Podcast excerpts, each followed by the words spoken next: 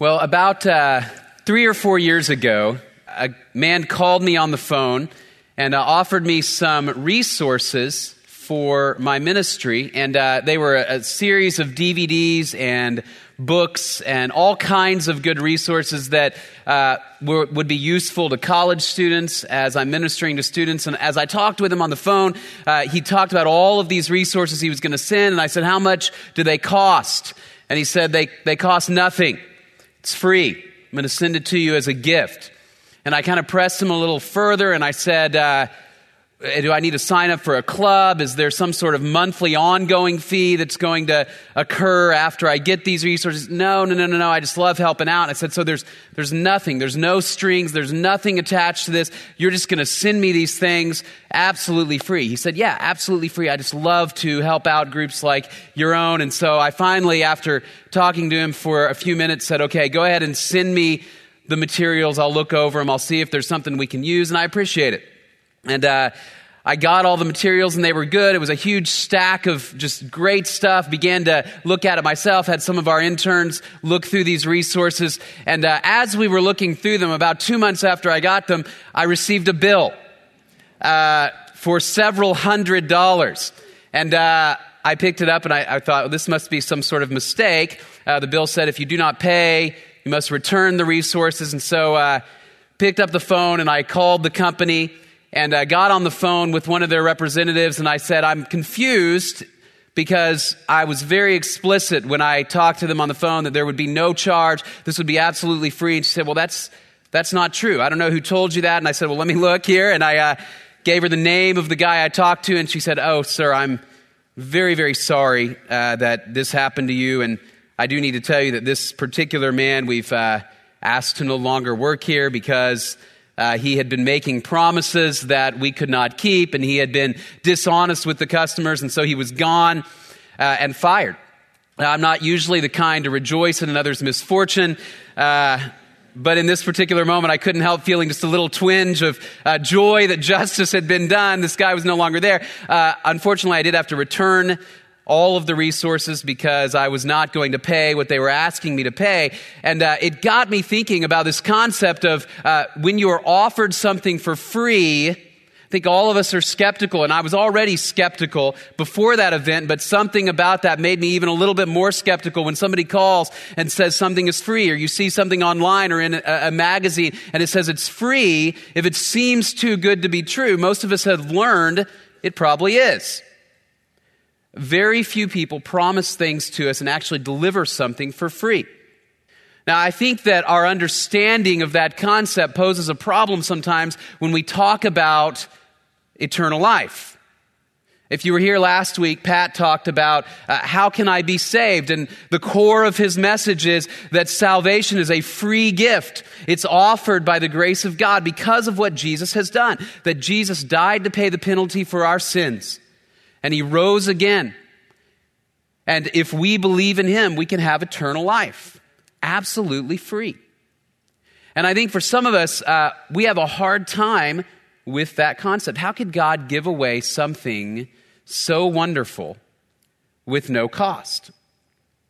And so I think people have tried to solve that challenge in a number of different ways. And one of the ways people have tried to solve that challenge is by saying, well, God gives it to you uh, by belief in Jesus Christ. But if you don't continue to do the right things or say the right things or think the right things, then God will take away the gift that He's given that you could actually lose eternal life. Some people believe that, that you could actually lose your salvation.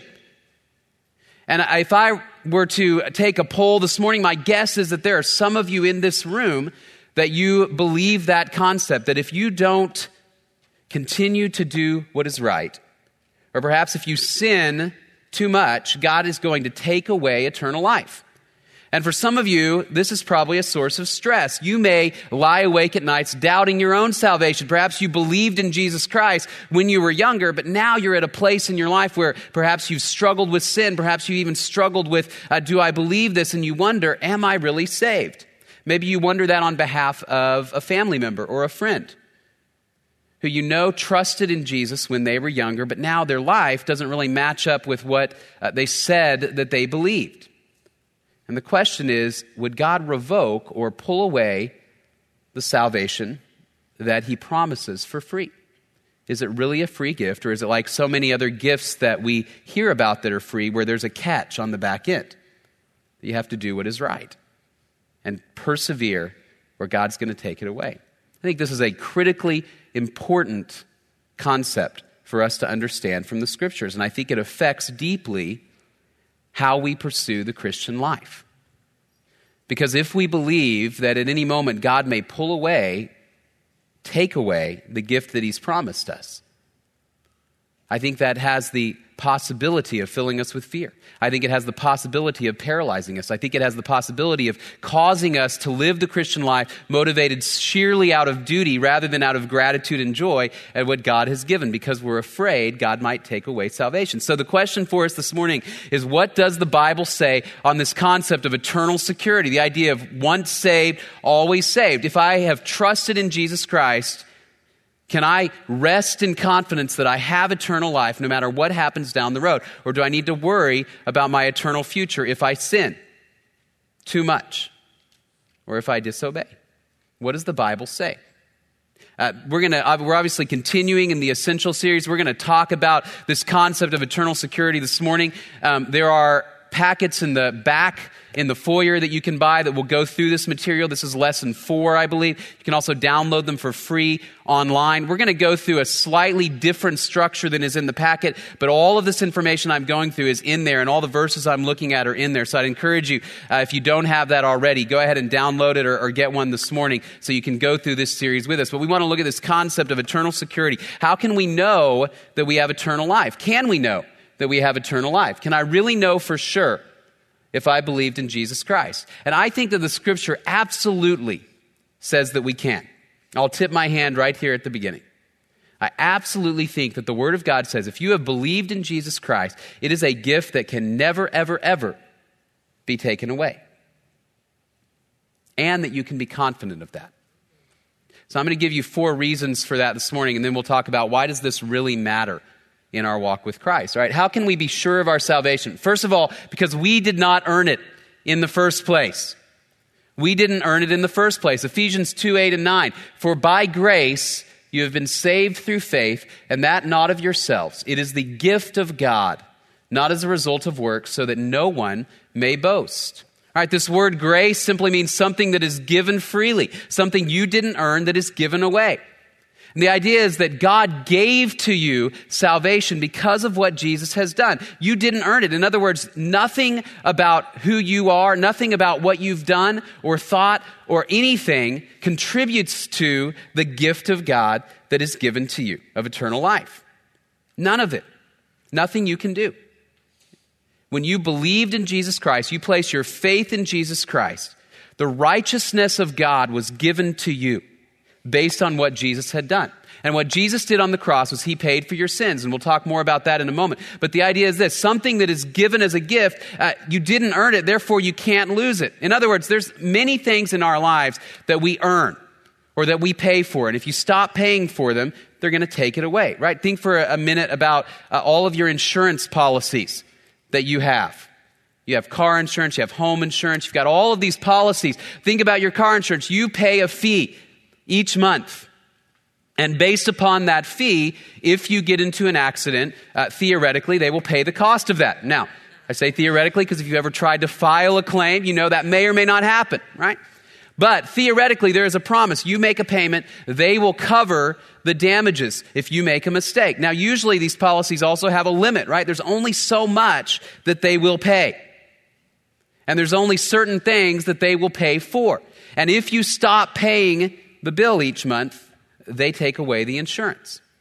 And I think some of us think about salvation that same way. We say, all right, I believed in Jesus, but I, I recognize there's got to be these ongoing daily, hourly, moment by moment payments I have to make to God.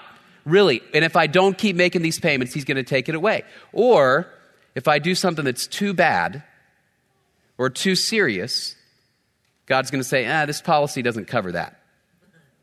And He'll take it away few years ago, some Mormon men came to my door, and uh, all of us have had the missionaries come to the door, and I began to engage in conversation with these guys about the gospel. And I showed them this passage, and I said, Do you, do you believe that, that, that salvation is an absolutely free gift based completely upon what Jesus has done? And they, they showed me a verse from the Book of Mormon that's very similar to this. It says, For by grace you are saved after all that you can do. And what they said is this they said, Imagine that you were to want to buy a bicycle. Maybe you're seven, you're eight years old, and you want to buy this bicycle. And you go to your dad and you say, Dad, I want this bicycle. And uh, your dad says, Okay, you need to save up your money and give all the money you have to it. And you save up your money, and all you have, you're seven or eight years old, right? You've got $2. So your dad says, All right, I'll take your $2 and we'll put that together, and then I'll take my $98 and we'll go buy the bicycle together. And they said, That's how salvation works. And I said, No, no, no, no, no, no. You know why? Because you don't have $2. You don't have it.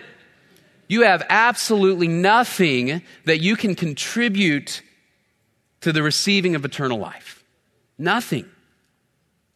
Each of us, scripture is clear, is, is born in sin, dead in our transgressions. It's Ephesians 2. And apart from the Spirit of God, we can do nothing that is eternally significant, and there's nothing we can do to earn favor before God. That's the idea of depravity. It Doesn't mean you are as bad as you could possibly be, but what it means is that there's nothing you could do that would merit you any favor with God that would count toward eternal life. And because you didn't earn it, it cannot be taken away because God gave it. It's a gift. That is the meaning of grace. It's a gift. Dads, it's Father's Day. It's a great time to celebrate. You may be getting some gifts from your family today. You may get a tie. You may get a number of things, apps for your iPhone, whatever it is. Now imagine your family, they sit down with you at lunch and they hand you all of the gifts and you look at them and you go, man, this is great. Thanks. And then your wife pulls out a calculator and you say, what are you doing? She goes, oh, well, I'm just, I'm just adding it all up. Right? And uh, over the next year, you owe me $342. Well, that's ridiculous, right? It's a gift. You didn't earn it, you don't have to pay for it, it's free. That is what the scripture says absolutely about our salvation. Okay, so the first reason you can't lose it is because you didn't earn it in the first place. And to believe that somehow, if I continue in good works, that is the way that God will continue to give me salvation, is to believe that my works can earn what God has given as a gift. Right? We didn't earn it. All right, secondly, uh, we can be sure of it because Jesus paid for all of it. Jesus paid for all of it. Hebrews chapter 10, verses 11 through 14. This is talking about the Old Testament law, and he says, Every priest stands daily ministering and offering time after time the same sacrifices, which can never take away sins. But he, that's Jesus, having offered one sacrifice for sins for all time, sat down at the right hand of God, waiting from that time onward until his enemies be made a footstool for his feet. For by one offering he has perfected for all time those who are sanctified. Okay, if you were a Jew who lived in the time of the Old Testament law, uh, if you committed a sin, if you violated the law, if there was some sort of ceremonial uncleanliness, you actually had to take an animal, you would bring it to the priest, and the priest would make sacrifice for you so that the wrath of God did not come upon the nation. And each day, the priests made thousands upon thousands of sacrifices, and so they never sat down. Their work was never done. They were always making sacrifices in the temple.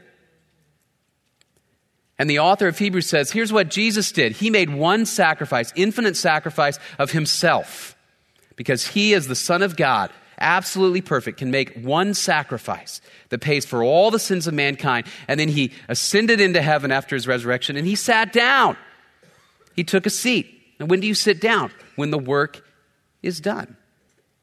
And so Jesus sat down because he paid for every single one of your sins the ones you committed yesterday, the ones you will commit today, the ones you will commit tomorrow for all time. He has perfected for all time those who are being sanctified.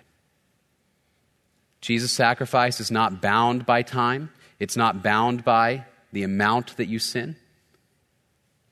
it is absolutely and perfectly complete. Another verse that addresses that in the book of Colossians, chapter 2. When you were dead in your transgressions and the uncircumcision of your flesh, he made you alive together with him, having forgiven us all our transgressions, having canceled out the certificate of debt consisting of decrees against us, which was hostile to us, and has taken it out of the way, having nailed it to the cross. What Jesus did on the cross serves as a permanent, eternal, complete sacrifice for all of our sins. What that means is that there is no limit. There is no amount that's too much beyond which God says, mm, I'm not going to forgive that. Eternal life is an absolutely free gift. A few months ago, my wife and I were um, eating at a restaurant here in town, and uh, we saw some friends of ours from this congregation while we were eating. We talked to them for a couple of minutes, and uh, they had been there before us, so they got up and left. When we finished our meal, uh, waiter came over, and I said, All right, I'm ready for the check now. And he said to me, Well, actually, your bill has already been paid. And uh, our friends had paid the bill before they left, and they had left, and there was really nothing at that point I could do except say, Great, okay, we'll, uh, We'll see you later. And so we got up. Now, here's what's interesting about that is they paid the bill not knowing how much we were going to order. And they didn't write down for the waiter, here's the things they can't order, right? No filet mignon, no dessert, right? Water only. They didn't do that. Okay? They could have, but they didn't. Instead, they said, pay for whatever they order. Now, if I'd known that, I might have ordered differently, right? Uh, but, but here was the deal. There was nothing I could do that was going to make uh, that was going to hit the cap. They had paid for it ahead of time for whatever was going to happen at that table. That's what Jesus has done on the cross. He has paid for all of our sins, past, present, future. There's nothing you and I can do that will change that. Now, is that open to abuse? Is it possible that we could abuse the grace of God? Certainly. When you give away a gift, it's possible it could be abused. Right? A similar illustration about eating out. Um, occasionally, as a college staff, we will take our staff and interns out to a meal. And uh, we have learned that we have to be very cautious about how we tell them that we're paying for it. All right? Because uh, they are 22, they don't have a whole lot of money, and they are always hungry. And so uh, if you say, hey, we're paying for it, uh, we may really pay for it through the nose. Okay? And it is possible that grace can be abused. And so, uh, in real life, earthly situations, we set boundaries sometimes around gifts, don't we? And so it's hard for us to imagine that God wouldn't do the same thing. And the reality is, though, that He doesn't. And yes, it's possible that grace could be abused. That somebody could say, wow, if God gives that for free, then I'm just going to sin and sin and sin and sin. And in fact, that is such a possibility that Paul addressed it in Romans chapter 6. He says, why shouldn't we just keep on sinning so that grace may abound? In other words, the more I sin, the more God's just going to give me grace. And what's interesting in that passage is Paul could have answered by saying, Because if you do, you'll lose your salvation. But he doesn't say that. I encourage you to read that chapter at some point this week, but the way that he answers that is this something about you has fundamentally changed. You've died to sin. And if you continue to sin and sin and sin so that grace may abound, you are abusing the grace of God. And there are consequences for that. And Blake is actually going to talk about this in a couple of weeks. Why should we continue living righteously if salvation is a free gift? And there are real consequences for abusing the grace of God. But the scripture is so clear that those consequences do not include loss of eternal life.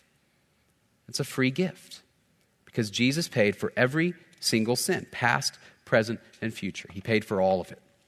All right, third reason we can know for sure we have eternal life is because God preserves it for us. God preserves it for us. Romans 8, 31 to 39. If you have your Bible, flip there for just a moment. Romans 8, 31 to 39. And Paul writes, What then shall we say to these things? If God is for us, who is against us? He who did not spare his own son, but delivered him over for us all, how will he not also with him freely give us all things? Who will bring a charge against God's elect? God is the one who justifies. Who is the one who condemns? Christ Jesus is he who died, yes, rather, who was raised, who is at the right hand of God, who also intercedes for us. Who will separate us from the love of Christ? Will tribulation, or distress, or persecution, or famine, or nakedness, or peril, or sword? Just as it is written, For your sake we are being put to death all day long. We were considered as sheep to be slaughtered. But in all these things we overwhelmingly conquer through him who loved us. For I am convinced that neither death, nor life, nor angels, nor principalities, nor things present, nor things to come, nor powers, nor height, nor depth, nor any other created thing will be able to separate us from the love of God which is in Christ Jesus our Lord. That's pretty comprehensive. Paul says nothing in heaven, on earth, anywhere, no angel, no principality, nothing can separate you from the love of God which is in Christ Jesus our Lord. In fact, that's such a comprehensive description that I have to think it also includes me. Why? Am I a created being? Absolutely. Paul says, just in case you wonder if anything could separate you from the love of God, I'm just going to add this no other created being. Right? Nothing else. Nothing can separate you. And in this context, he's talking clearly about those that God has saved, his people. He says, No charges can be brought against you, no condemnation can be brought against you. You cannot be separated from what God has freely given. This is as clear a verse as you will see, clearly indicating that once God has given eternal life, he does not revoke it because it comes from him and he preserves it. Jesus says something very similar in John chapter 10. My sheep hear my voice, and I know them, and they follow me, and I give eternal life to them. They will never perish. No one will snatch them out of my hand. My Father who has given them to me is greater than all, and no one is able to snatch them out of the Father's hand. If you have believed in Jesus Christ, you belong to God. He's adopted you eternally, and He holds you securely. And there's nothing that you could do, nothing anybody else could do to separate you from that because of the character of God. God gave the promise, God keeps the promise. He is absolutely secure. It's said that uh, perhaps the most secure place on earth is uh, Fort Knox, Kentucky, where the United States deposit of gold bullion is kept, uh, two to three hundred billion dollars of gold at the present time. And uh, Fort Knox is protected by uh, a 22 ton blast proof door. There are turrets with machine guns. There are uh, dozens of guards. There are multiple layers of fences. The vault has a combination that requires 10 people to unlock it, and nobody knows the entire combination. Uh, it's said that there are lasers. It's said, rumored, that uh, if someone actually could break into that vault, it would fill up with water, flushing out or drowning the person who tried to break in. Right, and with all of that security, it's also protected by an army of 30,000 soldiers, if necessary. You will not break into Fort Knox. Absolutely secure. Imagine that security times an infinite number. That's the security with which God holds our salvation. Right, well, Fort Knox is secure because the character of the place is such no one can break in. Our salvation is secure because of the character of an all powerful God who has given it to us and he holds it in his hand, and nobody gets in to take it. Not you, not me, not the devil, nobody. And because God preserves it and God is the most secure place on earth, we know we can have eternal life. Right, and then the fourth reason we know we can have eternal life is because the Spirit guarantees it. Ephesians chapter 1, verses 13 to 14. In him you also, after listening to the message of truth, the gospel of your salvation, having also believed, you were sealed in him with the Holy Spirit of promise, who is given as a pledge of our inheritance, with a view to the redemption of God's own possession, to the praise of his glory. In other words, when you believed in Jesus Christ, the Holy Spirit now dwells within you.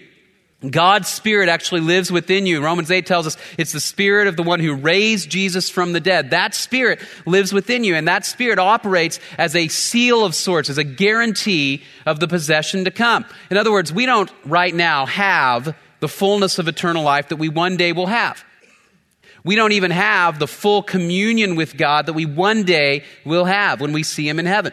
And so, what God has given us is the Holy Spirit who dwells within our hearts and He acts like a stamp, like a seal, guaranteeing that there is going to be a future inheritance.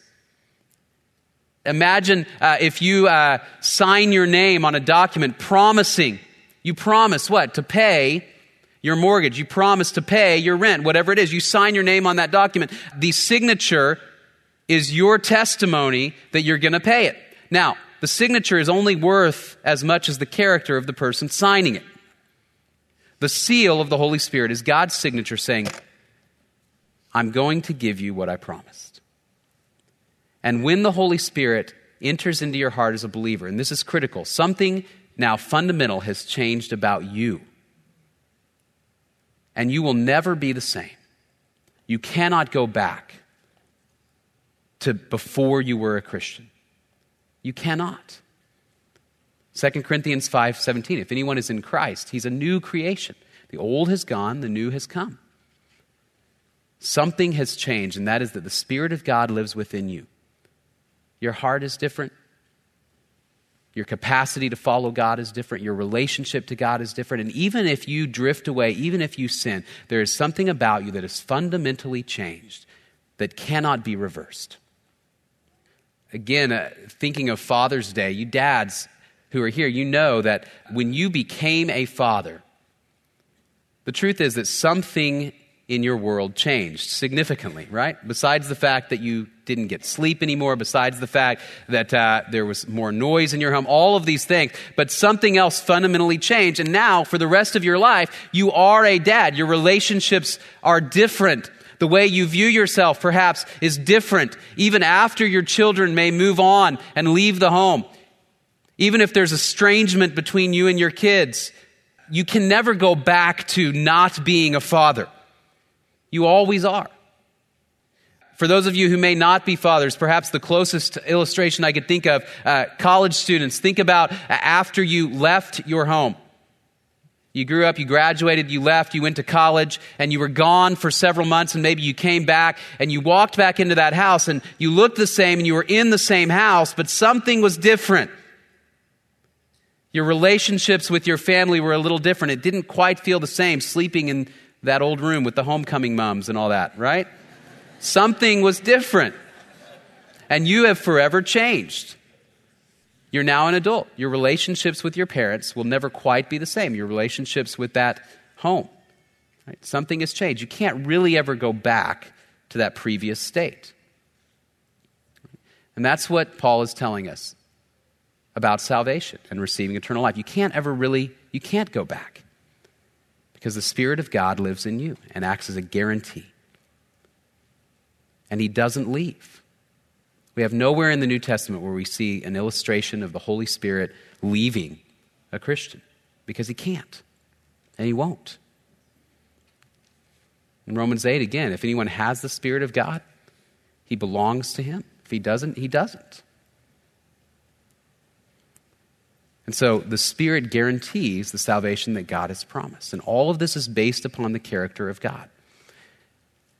From the beginning of the New Testament to the end, it's, it's explicit that our salvation, once given by God, is absolutely secure, and you can rest upon that, and you can know that. So the question then is if it is secure, why does it matter? Right? Why should we care? Right? For some, this may seem like it's an abstract theological debate. Some people say you can lose your salvation, some people say you can't. Why does it really matter? All right, there's, there's a couple of passages that I want to point you to this morning. One comes from Hebrews chapter 5 and 6, the end of Hebrews chapter 5, into the beginning of chapter 6. And the author of Hebrews says this Concerning him, we have much to say, and it is hard to explain since you have become dull of hearing. For though by this time you ought to be teachers, you have need again for someone to teach you the elementary principles of the oracles of God, and you have come to need milk and not solid food. For everyone who partakes only of milk is not accustomed to the word of righteousness, for he is an infant. But solid food is for the mature, who because of practice have their senses trained to discern good and evil. Therefore, Let, leaving the elementary teaching about the Christ, let us press on to maturity, not laying again a foundation of repentance from dead works and of faith toward God, of instruction about washings and laying on of hands and the resurrection of, de- of the dead and eternal judgment. And this we will do if God permits.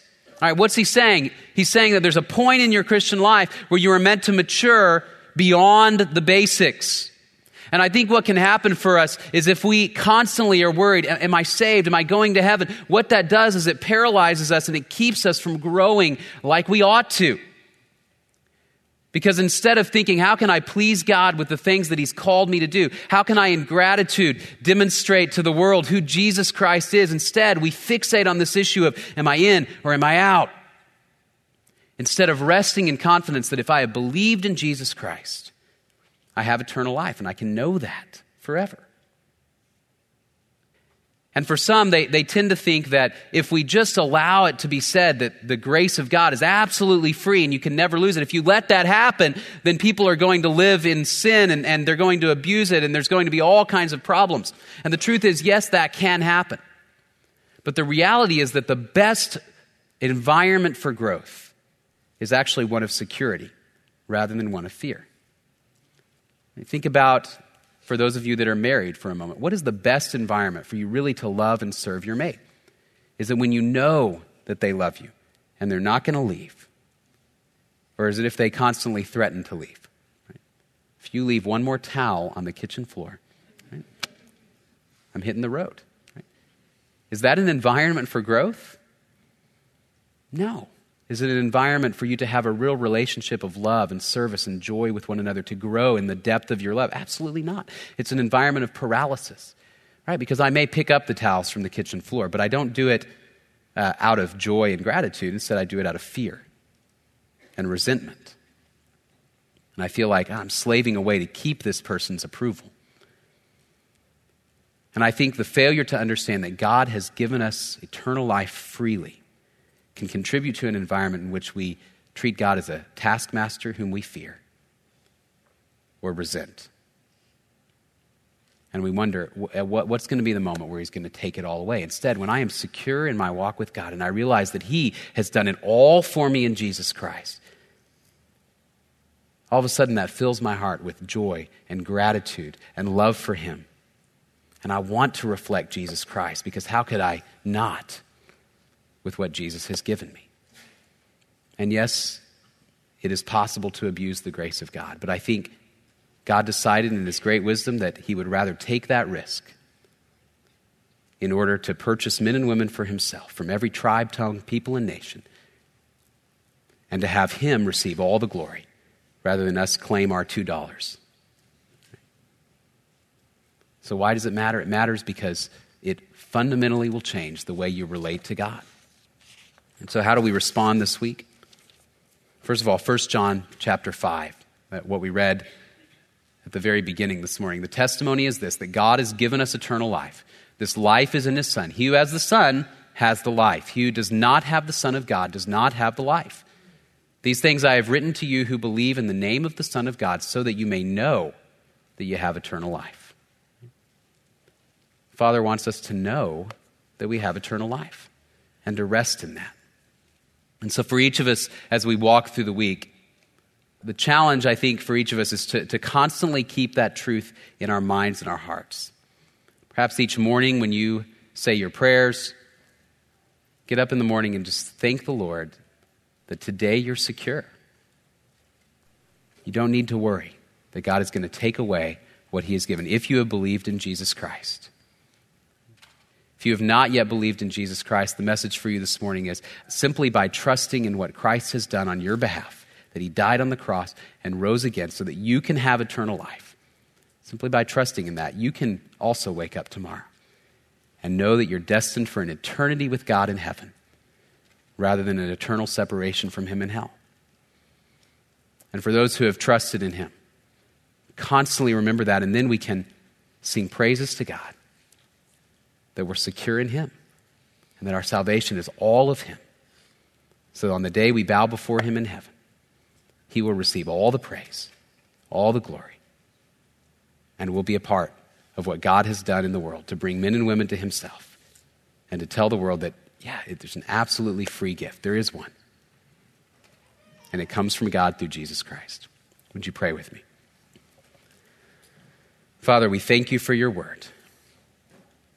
And uh, we do pray this morning that we would remember and trust that eternal life is free and that it only comes from you. We did not earn it, we cannot lose it. We've contributed nothing to it, and you have given us everything. Father, we pray we would live in that reality so that we can grow, so that we can flourish in our walk with you, because we love you and we're grateful. Father, we do pray, protect us from abusing the grace of God. Help us in a few weeks to understand the real consequences of that and the rewards for doing what is right, but never let us forget that eternal life is absolutely free. And I pray for those in here who, this morning who may be wrestling with their own salvation or that of a friend or family member. Uh, Father, that you would give them comfort based upon whether they have trusted in Jesus Christ alone.